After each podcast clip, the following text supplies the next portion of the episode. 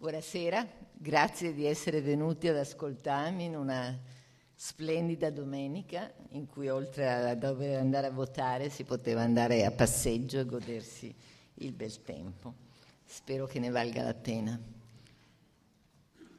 Per capire il senso del titolo con il suo punto di domanda, cioè il welfare come bene comune, punto di domanda, forse vale la pena di tornare alle origini di quando è stato pensato, teorizzato, oltre che iniziato a mes- essere messo in pratica, il welfare state in Europa. Allora, per aiutarci a riflettere, molto brevemente, richiamo alcune eh, argomentazioni e alcune definizioni che sono state eh, proposte negli anni attorno degli, tra gli anni 50 e gli anni 60 del Novecento da autori che sono da studiosi ma anche eh, eh, consulenti dei policy makers che hanno molto riflettuto appunto sul welfare state mentre si stava facendo. All'inizio degli anni 60, ad esempio, Asa Briggs, che era un inglese, sostenne che il welfare state, ascoltate bene, è uno Stato in cui il potere organizzato è utilizzato intenzionalmente al fine di modificare le forze di mercato in almeno tre direzioni.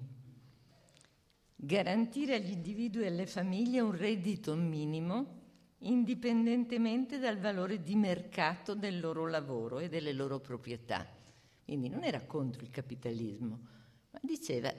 in società democratiche il welfare state deve preoccuparsi di garantire che ci sia almeno un reddito minimo, indipendentemente dalla capacità dei singoli di stare sul mercato. Secondo punto, ridurre l'ampiezza dell'insicurezza mettendo individui e famiglie nelle condizioni di affrontare taluni rischi, ad esempio la disoccupazione, la vecchiaia con il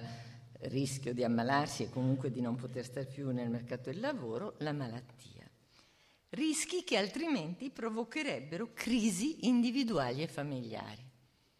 Quindi protezione dai rischi. Terzo punto, garantire che a tutti i cittadini, senza distinzione di status o di classe, vengano offerti servizi della migliore qualità disponibili in settori consensualmente definiti. E questa specificazione è importante, ci torneremo, consensualmente definiti. Non ci sembra di essere un po' lontano ai anni luce da quanto oggi si dice sul welfare? Anche per Richard Titmus, un altro inglese molto importante in questo settore, si può parlare di welfare state quando non solo la maggior parte dei lavoratori, ma la maggior parte dei cittadini in quanto tali, se non tutti, gode di diritti sociali, a prescindere dall'avere o non avere rapporti di lavoro. Ovvero perché il welfare nasce lavoristico, diciamo così, nasce dai diritti dei lavoratori, ma diventa welfare state quanto dovrebbe, quanto riguarda i cittadini, a prescindere dal fatto che siano occupati o no, ovvero quando il sistema di protezione sociale assume caratteristiche universalistiche dal punto di vista della copertura, anche se non necessariamente dal punto di vista del finanziamento, cioè chi guadagna di più può pagare di più. Per questo, secondo Titmus, più che le misure rivolte specificamente ai lavoratori, che pure sono i pilastri iniziali del welfare state, l'indennità di disoccupazione la pensione di vecchiaia, sono strumenti quali l'assistenza sanitaria, gli assegni per i figli, la scuola pubblica e le mense scolastiche, pensate un po', un reddito minimo per i poveri, che individuano effettivamente l'esistenza del welfare state, cioè quando i diritti si allargano al di fuori dei diritti di lavoro. Esse infatti queste cose sono rivolte all'intera popolazione e non solo ai lavoratori ed eventualmente alle loro famiglie. È in questa prospettiva che il nostro, come dire, maestro nel campo degli studi sul welfare state, Thomas Marshall, a suo tempo teorizzò i diritti sociali come il terzo livello dei diritti di cittadinanza. Cioè, Thomas Marshall disse, guardava l'Inghilterra, quindi la sequenza era un po' le, la sequenza del modo in cui i diversi diritti sono arrivati, probabilmente non è stata così per tutti i paesi, però l'intuizione di Marshall è stato che per essere pienamente cittadini non basta avere i diritti civili, che sono i primi che sono arrivati, e neppure i diritti politici, bisogna avere anche i diritti sociali perché i diritti sociali sono quelli che in qualche misura abilitano ad esercitare anche gli altri, perché se io non ho un'istruzione adeguata,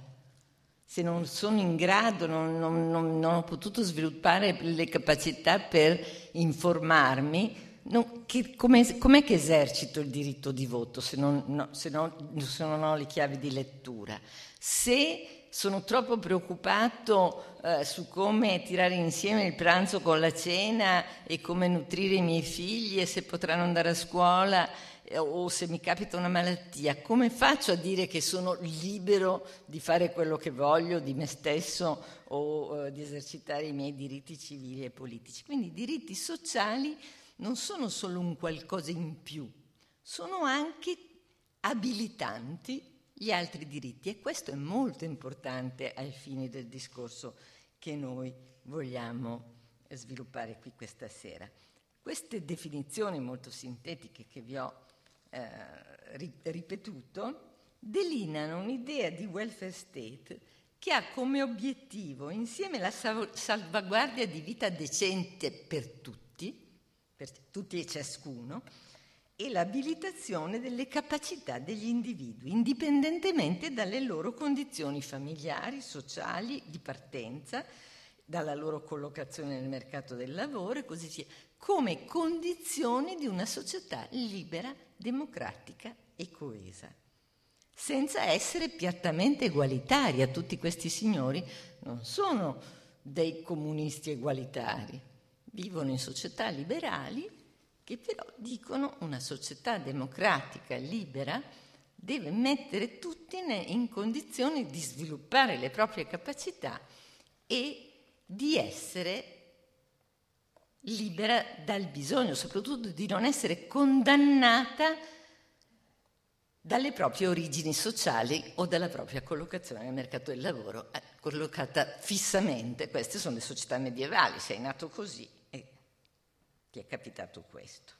Quindi benessere della società e benessere degli individui in questa concezione sono intrecciati. Abbiamo fatto una strada molto lunga per allontanarci da questa visione. È invece in, ritornando a questa visione che propongo di utilizzare anche per il welfare state, per il welfare meglio, l'accezione di bene comune riprendendo la definizione che ne ha dato la Commissione Rodotà, la definizione di bene comune, non di welfare, eh, eh nel 2008, eh, dove si è distinto tra beni privati, beni pubblici e appunto beni comuni.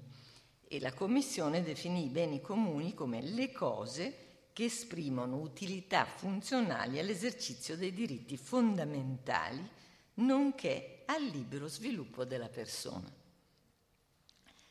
Questa definizione evoca, e non so quanto consapevolmente, perché non ho mai interrogato i membri di questa commissione su, questa, su questo punto, ma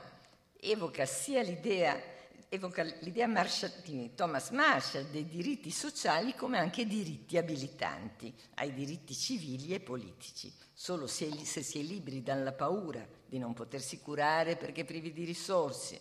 eh, eh, e se si hanno le competenze necessarie per eh, capire un programma politico e discuterlo, se si hanno le risorse necessarie per mantenere un figlio e invece non rischiare di eh, metterlo al mondo e destinandolo alla povertà, si può davvero esercitare il diritto civile della libertà di pensiero, dell'integrità fisica, l'habeas corpus, il diritto politico di concorrere alla formazione delle decisioni e così via e solo se si ha accesso alle risorse garantite dai diritti sociali si può avere l'opportunità di sviluppare le proprie capacità e potenzialità. E oltre a Marshall qui si evoca molto il discorso sulle capacità di Martha Nussbaum e di Amartya Sen. Quindi tutti, cittadini e non cittadini, che stanno in un determinato contesto sociale, devono poter esercitare diritti nei confronti dei beni comuni, la, sanità, la scuola così via, in quanto i beni comuni sono indispensabili per una qualità della vita degna di, essere, di un essere umano. Fanno parte dei beni comuni appunto l'istruzione, la salute pubblica, la protezione sociale come forma di solidarietà sociale organizzata, Potremmo chiamarlo anche capitale sociale, l'insieme di queste cose, cioè tutto ciò che riduce disuguaglianze intollerabili, disuguaglianze così gravi che per alcuni significano il non poter condurre una vita degna di essere vissuta, degna di un essere umano. Perché quando la disuguaglianza intacca in modo fondamentale le capacità, non perché uno è nato incapace, ma perché non, ha, non, non incontra risorse, riconoscimento che gli consentono di sviluppare appieno le proprie capacità, cioè quando, quando, un accesso troppo limitato alle risorse vincola in modo grave lo stesso sviluppo delle capacità individuali, viene intaccato la stessa sua possibilità dello stare al mondo come un essere umano e della libertà individuale. Questa è un'intuizione fondamentale. Non possiamo pensare di eliminare del tutto la disuguaglianza, anche perché nasciamo disuguali per gusti, competenze, eccetera, eccetera, ma non possiamo mai, non dovremmo permettere che, le, che la disuguaglianza diventi A un destino, pensiamo ai bambini, B una, una condizione così grave che qualcuno è escluso dalle risorse fondamentali per vivere eh, pienamente la sua vita, la sua condizione di essere umano. Richiama l'idea di welfare come bene comune il modo in cui nei paesi nordici, mi ha molto, sempre molto incuriosito, viene definito il welfare state. Loro adesso usano in letteratura, usano welfare state perché questo ormai l'inglesismo fa parte della, eh, del gergo condiviso, ma nelle loro lingue welfare state non, non, è, non, non c'è la traduzione letterale di stato sociale. Ecco, noi il welfare state lo tradurremmo come stato sociale in italiano. Nei paesi nordici si parla del welfare state come Casa del popolo, non ridete, cioè, casa del popolo, cioè la casa comune della nazione, la casa comune dei cittadini, non, non mi permetto di tentare di dirvelo in svedese o danese, però credetemi, questa è la parola che viene utilizzata ed è interessante perché sono i paesi in cui il welfare state è più universalistico nel senso detto prima cioè più una proprietà comune dei cittadini. Ciò detto, non è che esiste un unico modello, cioè, adesso sappiamo che deve essere un bene comune e, faccia, e c'è un modello, un imprinting che possiamo trasferire da un posto all'altro. Le modalità concrete in cui si realizzano i singoli welfare state e il contenuto specifico dei diritti sociali che questi eh, welfare garantiscono, dei beni che considerano comuni, non solo danno forma a modelli di solidarietà tra individui, tra famiglie, tra gruppi sociali differenti, costruiscono anche modelli di cittadinanza diversi. Avere o non avere accesso a un reddito minimo e a quali condizioni, quando si è poveri, le modalità di accesso all'assistenza sanitaria, alla pensione di vecchiaia, all'organizzazione del sistema scolastico obbligatorio e non, il livello di copertura e i costi, oltre che la qualità dei servizi per l'infanzia e così via, definiscono sistemi di diritti, ma perciò stesso di risorse per gli individui, anche fortemente differenziati tra paesi. Da questo punto di vista, anche tra i paesi democratici e anche dentro il perimetro ridotto dell'Unione Europea, c'è più differenza nei sistemi di welfare che non nei sistemi elettorali e politici. Cioè, l'essere cittadini qui piuttosto che là è reso differente non tanto dal sistema elettorale, che pure è importante, dal, dal sistema istituzionale politico, se è bicamerale, camerale, se c'è la monarchia oppure no, ma è reso sostanzialmente differente dal pacchetto di diritti sociali, eh, quindi da quali eh, dimensioni eh, sono considerate una responsabilità comune, hm? quali, quali cons- dimensioni dello star bene al mondo o del, aver, eh, del poter eh, sviluppare appieno le proprie capacità sono considerate una responsabilità comune e quindi fanno parte di diritti eh, comuni. Eh, qui mh, mm, mh, mm, è molto interessante questo fatto che mh, mm, spesso noi trascuriamo questa differenza a questo livello che è ben più grande di quella che non, non sia a livello eh, dei modelli parlamentari e di governance. Quindi regimi di welfare diversi ottengono livelli di riduzione delle disuguaglianze e della povertà differenti, oltre che per vie diverse, intervenendo o meno sulle condizioni in cui si attua la divisione del lavoro pagato e non pagato tra uomini e donne, in famiglia, eh, realizzano modelli diversi di rapporti tra uomini e donne. Eh, riconoscendo diritti autonomi ai giovani eh, una volta che raggiungono la maggiore età e non definendola a priori come figli,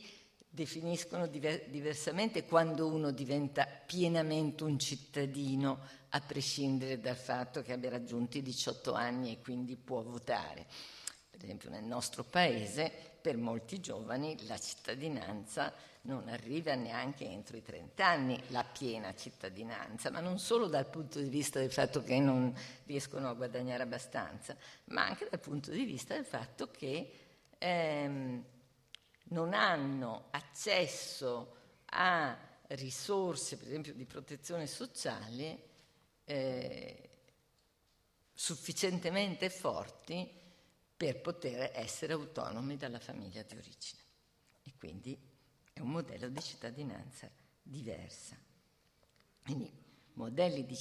di welfare diversa strutturano diversamente le dipendenze e le interdipendenze entro la famiglia, tra i sessi e tra le generazioni, quindi il grado di autonomia rispetto alla famiglia nel far fronte ai propri bisogni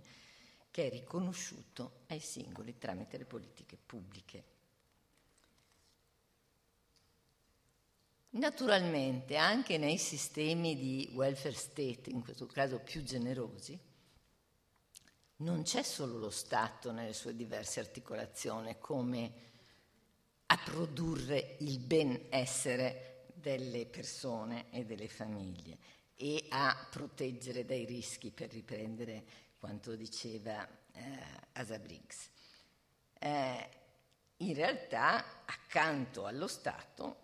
ci sono innanzitutto le famiglie, il primo luogo di produzione del benessere, eh, anche del malessere, ma diciamolo positivamente, del benessere, sono le famiglie, ci sono poi le associazioni di volontariato, le associazioni caritatevoli, le comunità locali, anche il mercato, pensate attraverso il welfare aziendale, ad esempio, attraverso le assicurazioni private. Tutti questi eh, attori e organismi producono e offrono forme di protezione e di benessere che esulano dall'azione dello Stato. Appunto che eh, quando si parla di welfare e non solo di welfare state, si parla qualche volta di un diamante del welfare, eh, una specie di campo di forze cu- con quattro vertici, ciascuno dei quali è occupato da una delle agenzie principali di produzione di benessere, appunto lo Stato, il mercato, la famiglia e il terzo settore o più in generale il vasto e articolato mondo dell'associazionismo, del volontariato, dell'imprenditoria non profit, che pure è un mondo molto differenziato al proprio interno. Allora, in tutti i paesi troviamo questo diamante, in tutti i paesi democratici sviluppati. Ciò che cambia da un sistema di welfare all'altro è appunto quanto, che cosa e in che forma è garantito per via pubblica. E quindi come diritto. E quanto e che cosa è viceversa lasciato alla disponibilità di altre agenzie e risorse. Questo fa una differenza enorme, quanto più lascio ad altre agenzie, tanto meno è un diritto e tanto più è discrezionale dipende da dove sono nato, da quale famiglia, da, da dove vivo, se ci sono delle associazioni che, oppure no, eh, se, sono, se mi identifico con quelle associazioni oppure no, e così via. Quindi è in questa divisione dello spazio in cui viene prodotto più o meno cooperativamente il welfare da agenzie diverse eh, che eh, si costituisce il benessere, individu- eh, il, il benessere, individuale e si costituisce il benessere individuale e collettivo come responsabilità comune. È in questo equilibrio.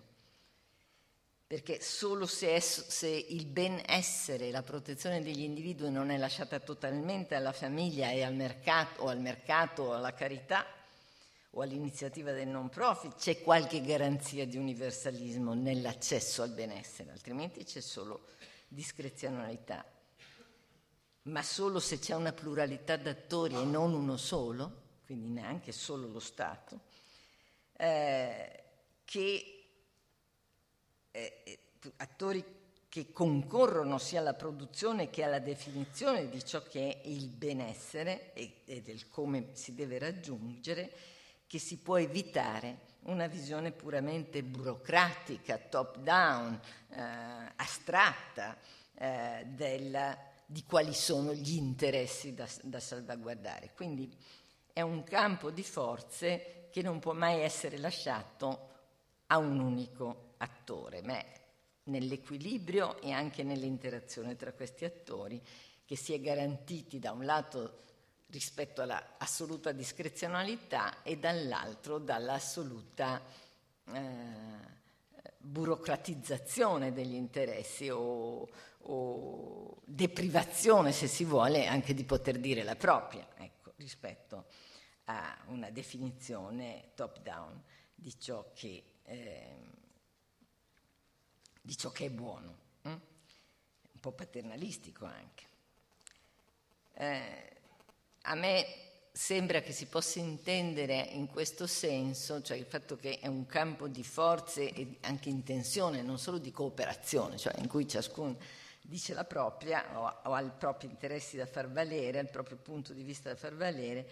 quello eh, che eh, recentemente un filosofo statunitense, Walzer, un filosofo politico, ha detto e scritto, che, dicendo che è il conflitto che lui eh, dice di classe, ma io direi non solo di classe, anche tra uomini e donne, tra generazioni, tra, eh, tra gruppi portatori di interessi diversi e anche asimmetricamente riconosciuti,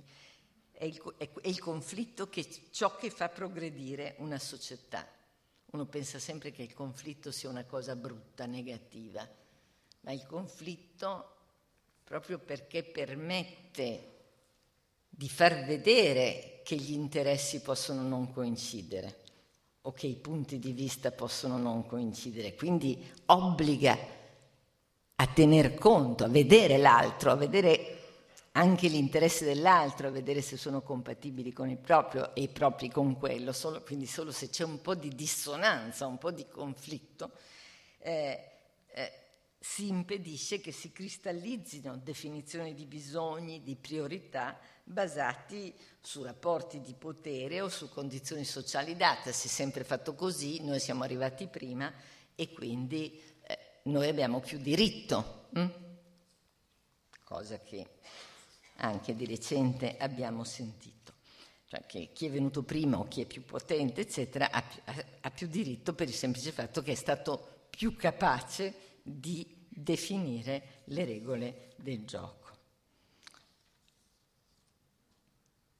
Il categorialismo spinto del welfare state italiano, la sua frammentazione che lascia scoperti molti bisogni essenziali,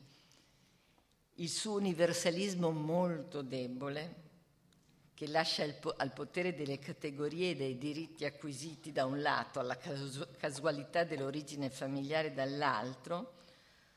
eh, le, la possibilità di soddisfare i propri bisogni, è una delle cause della difficoltà a ritenere il welfare un bene e una responsabilità comuni. Cioè, L'Italia è un paese in cui è difficile argomentare come sto cercando di fare perché siamo frammentati in mille categorie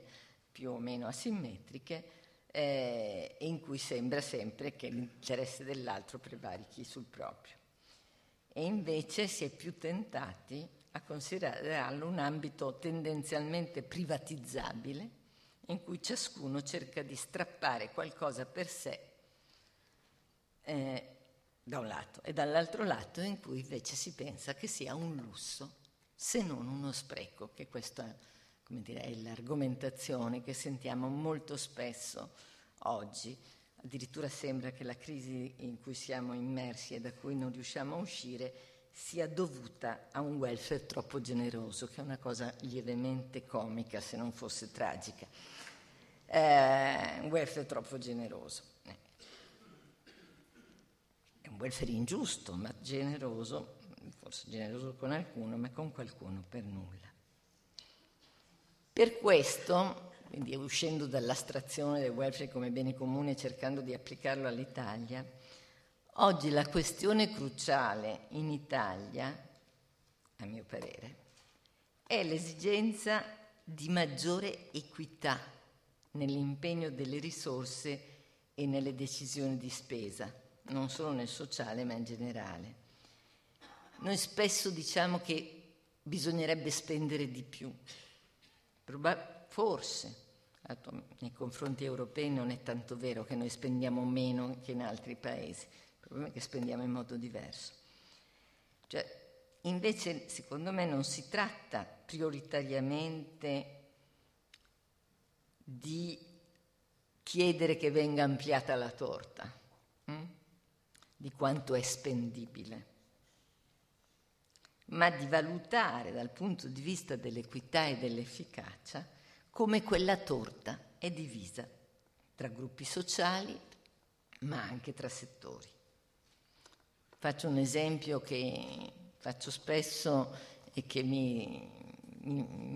mi addolora e mi, e mi infuria moltissimo. Aver deciso di togliere, anche se probabilmente è impopolare, aver deciso di togliere l'IMU per un anno a chi poteva pagarlo, a me ad esempio, certamente non è andato nella direzione di una spesa o di una fiscalità più efficiente. Eh, quando si è deciso di toglierlo è costato più di 4, mi- 4 miliardi. Mm? Togliere con il pasticcio immondo che poi è stato fatto, che siamo ancora qui, che non è ben chiaro se è stato risolto, per un anno. Quando si è discusso di questo, alcuni di noi facevano parte di una commissione messa su dall'allora ministro Giovannini che tentava di introdurre in Italia, buon ultima insieme alla Grecia,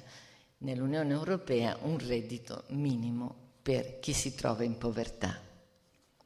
in una situazione, quella italiana, in cui dal 2010 a oggi la povertà è aumentata fortissimamente e in particolare è aumentata moltissimo la povertà dei minori. Quindi cercavamo di dire, vabbè, facciamo questa cosa civilizzata che c'è in quasi tutti i paesi europei, di mettere, e si era fatto il conto che cominciare a introdurle in modo parziale, quindi un po' meno di quanto sarebbe stato giusto dare, però darlo a tutti, quelli che ne avevano bisogno, sarebbe costato un miliardo e mezzo. Ci è stato risposto che non c'erano soldi, mentre se ne spendevano quattro per togliere l'IMU. E mentre contemporaneamente anche i sindacati dicevano sì, sì, sì, è una cosa importantissima, però prima la cassa integrazione in deroga, prima questo, cioè prima tutti i vari frammenti di protezione che ci sono. Quindi il problema nostro è ragionare in termini di equità e di universalismo invece che di categorie. Eh, aggiungo che in Italia eh, non solo si spende male e non, non sempre in modo molto equo, ma non si riesce neppure a spendere, quindi si dice che mancano i soldi e poi lo leggiamo sui giornali tutti i giorni, non riusciamo neppure a spendere tutte le risorse provenienti dall'Europa hm, che dobbiamo restituire eh, e che anche qualche volta, non so, quando le spendiamo, le spendiamo male, per cui L'Italia è il primo paese per numero di infrazioni nell'Unione Europea, che significa che dobbiamo pagare anche delle multe. Quindi oltre al danno anche la beffa. Vabbè, lo lascio lì. Quando si parla di risorse, quindi, bisogna parlare non solo della scarsità e dei tagli che, so, che sono stati fatti e sono stati drammatici e che non hanno suscitato la stessa mobilitazione, la stessa irritazione della modifica dell'articolo 18, per fare un esempio, o del, del dibattito sull'IMU. Eh, e questo la dice lunga su come no, il nostro welfare state sia percepito anche da noi cittadini, non come un bene comune preziosissimo, eh, ma come un lusso eh, che può essere evitato, basta che non tocchino la cosa mia, cioè quella degli altri sì, ma la mia no. Eh, ma se noi non affrontiamo il tema invece dell'equità e dell'universalismo, quindi del, del welfare come bene comune, anche aumentare la spesa rischia di lasciare irrisolti i problemi principali del, eh, del nostro welfare, quindi potrebbe essere sbagliato, controproducente. Solo a partire da una riflessione sull'equità e sull'universalismo, non in astratto, ma nel contesto concreto dei soggetti e dei loro bisogni e delle loro risorse, si può lavorare per rafforzare la dimensione di diritti sociali esigibili del welfare. Per arrivarci occorre sviluppare un'idea di welfare appunto come bene comune, bene comune perché implica principi di equità, giustizia contrasto alle disuguaglianze di partenza. Quindi il welfare come una responsabilità nostra, una responsabilità dei cittadini, innanzitutto ovviamente come onesti contribuenti, ma anche come attivi partecipanti alla sua costruzione e responsabili per il suo funzionamento, inclusa la sua equità. Mi ha, mi ha aiutato a riflettere su questo um, tema il concetto di giustizia comparativa sviluppato da Martia Sen in un librettino, quando lui dice che eh, i, i, le valutazioni di giustizia non possono essere mai fatte in astratto,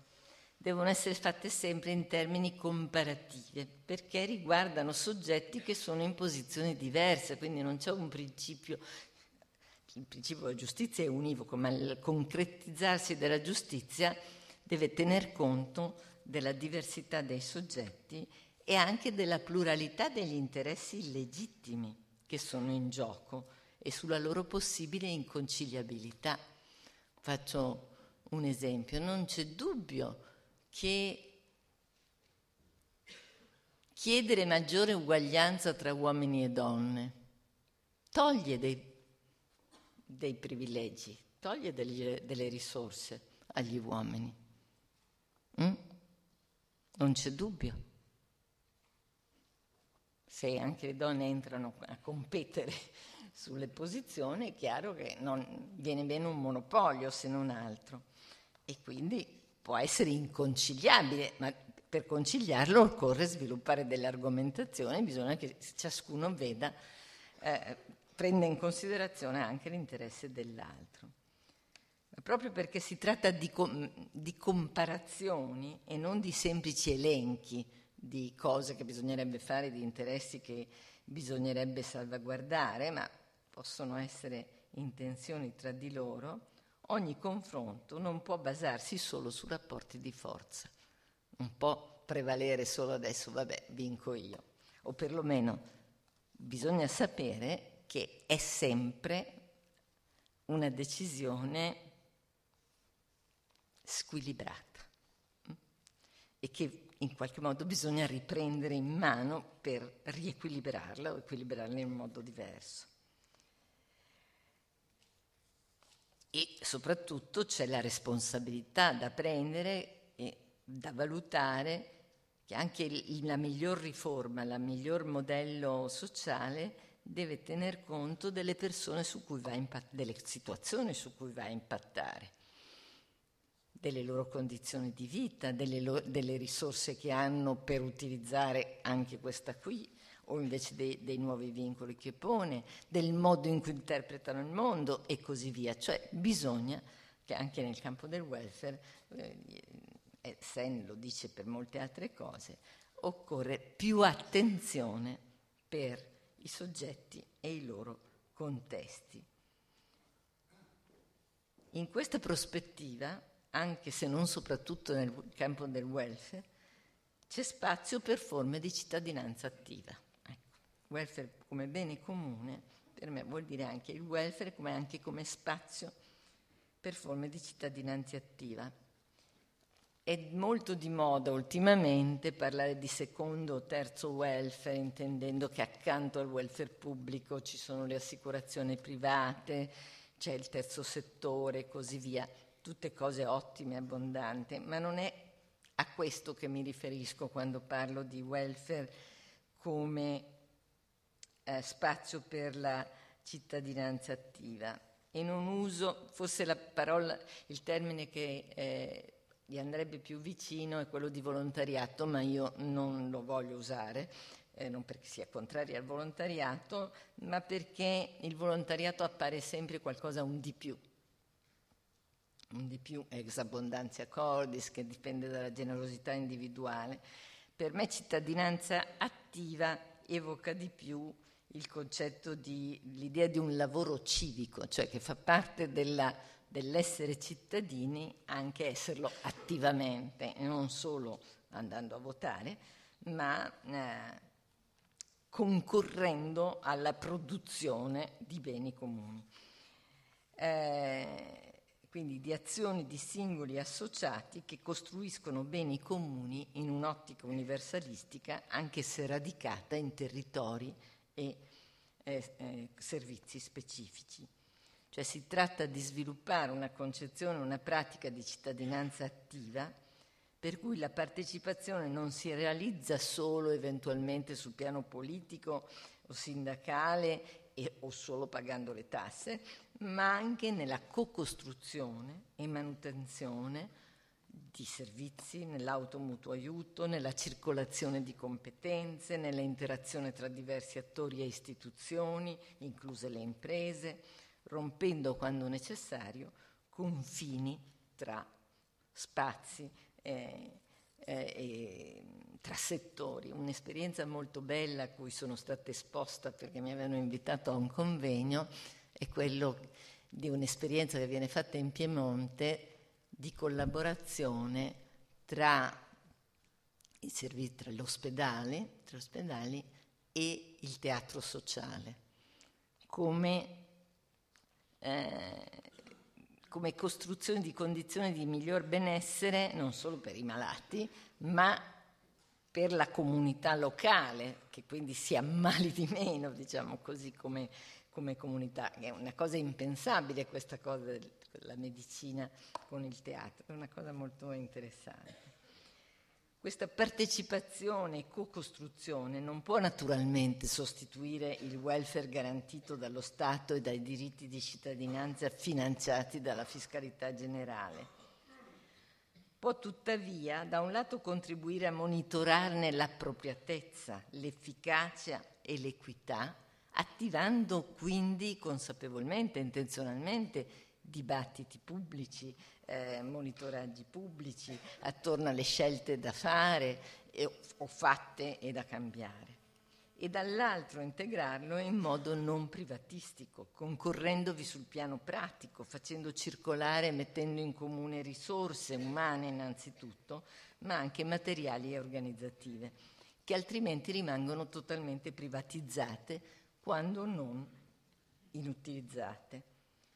Non si tratta tanto di imbiancare le classi della scuola dei propri figli, cosa che succede sempre più spesso in questi chiari di Lura,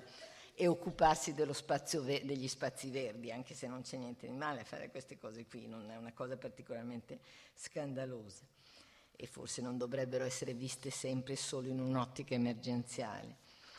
Eh, si tratta anche di mettere a disposizione le proprie competenze e risorse per l'integrazione scolastica, ad esempio, l'accompagnamento dei soggetti vulnerabili e così via, senza imporre le proprie preferenze valoriali, ma mettendole in gioco nello scambio e nella cooperazione. Questo riguarda i singoli, ma riguarda anche le istituzioni, le associazioni, le organizzazioni, le stesse imprese. Ieri sera ero a fare un'altra cosa a, ad Arona e mi raccontavano come l'azienda Alessi, quella che fa pentole di qualità, avendo, dovendo mettere in cassa integrazione, avendo 10.000 ore di cassa integrazione da utilizzare, ecco, dicevano così, invece di mettere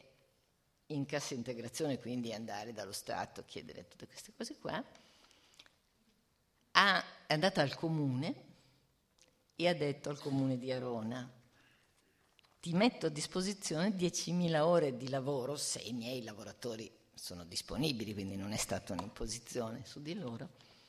per quello di cui hai bisogno, tu comune che hai dei problemi di bilancio. Questa è la costruzione del welfare come bene comune.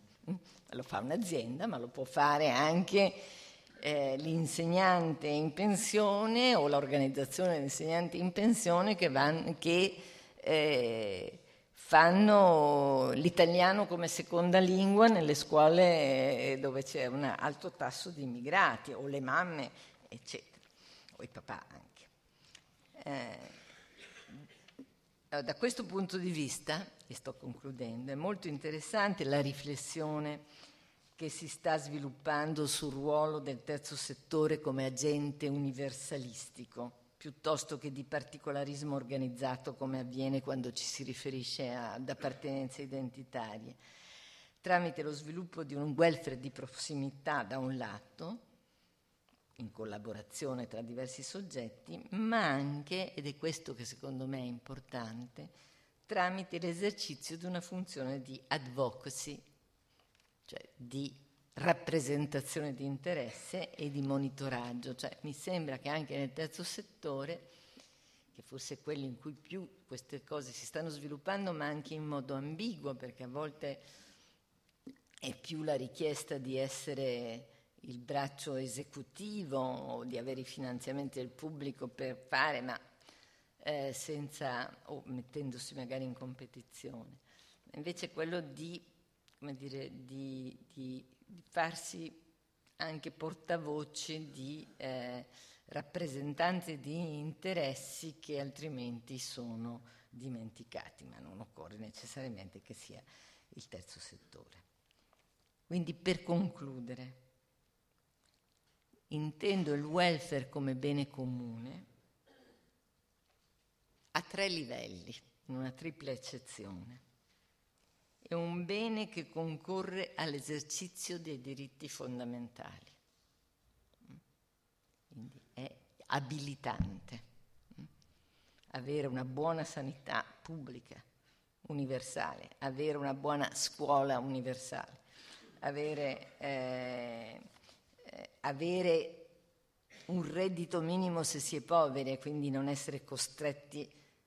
a, a, prendere qualsiasi lavoro oppure a vivere miserabilmente, quindi squalificandosi, aiuta a essere cittadini, aiuta a esercitare, ma prima ancora che essere cittadini, a essere soggetti liberi, diritti, a esercitare i diritti fondamentali ma è un bene comune anche in una seconda dimensione, perché non può essere affidato alla, dis- alla pura discrezionalità della decisione politica, come purtroppo è avvenuto spesso in Italia, ma deve essere continuamente aperto alla verifica di adeguatezza e universalismo nel mutare delle circostanze materiali e anche culturali. Quando il welfare è stato eh, sviluppato in tutti i paesi europei nel, da, nel secondo dopoguerra, l'uguaglianza tra uomo e donna non era un tema fondamentale. Si pensava che alle donne, cioè come dire, i diritti sociali arrivavano alle donne per interposta persona, in quanto erano attaccate a un uomo che li aveva. Mm? Ma mm, la questione dell'uguaglianza non si poneva, eh, per cui anche gli stessi servizi per l'infanzia erano intesi come servizi per le famiglie più disagiate, non, non si pensava che dovessero essere invece eh, sia un, un strumento abilitante perché le donne potessero, se volevano, stare nel mercato del lavoro, ma soprattutto, e questa è una eh, acquisizione, se volete, un po' più recente, ma molto importante, uno strumento di pari opportunità per i bambini. Mm? Per i bambini. Quindi mm, oggi si usa molto il termine eh, investimento sociale, dovrebbe essere il welfare dell'investimento sociale. Allora, quindi anche ottimi istituti, ottimi istituti che eh, hanno avuto una loro origine storica comprensibile, adatta a quel periodo, non sono più necessariamente quelli adatti oggi. Pensate che nella visione classica del welfare state, eh, quali sono i tre pilastri? Sono la pensione di vecchiaia, l'indennità di disoccupazione e l'indennità di infortunio. Un po' poco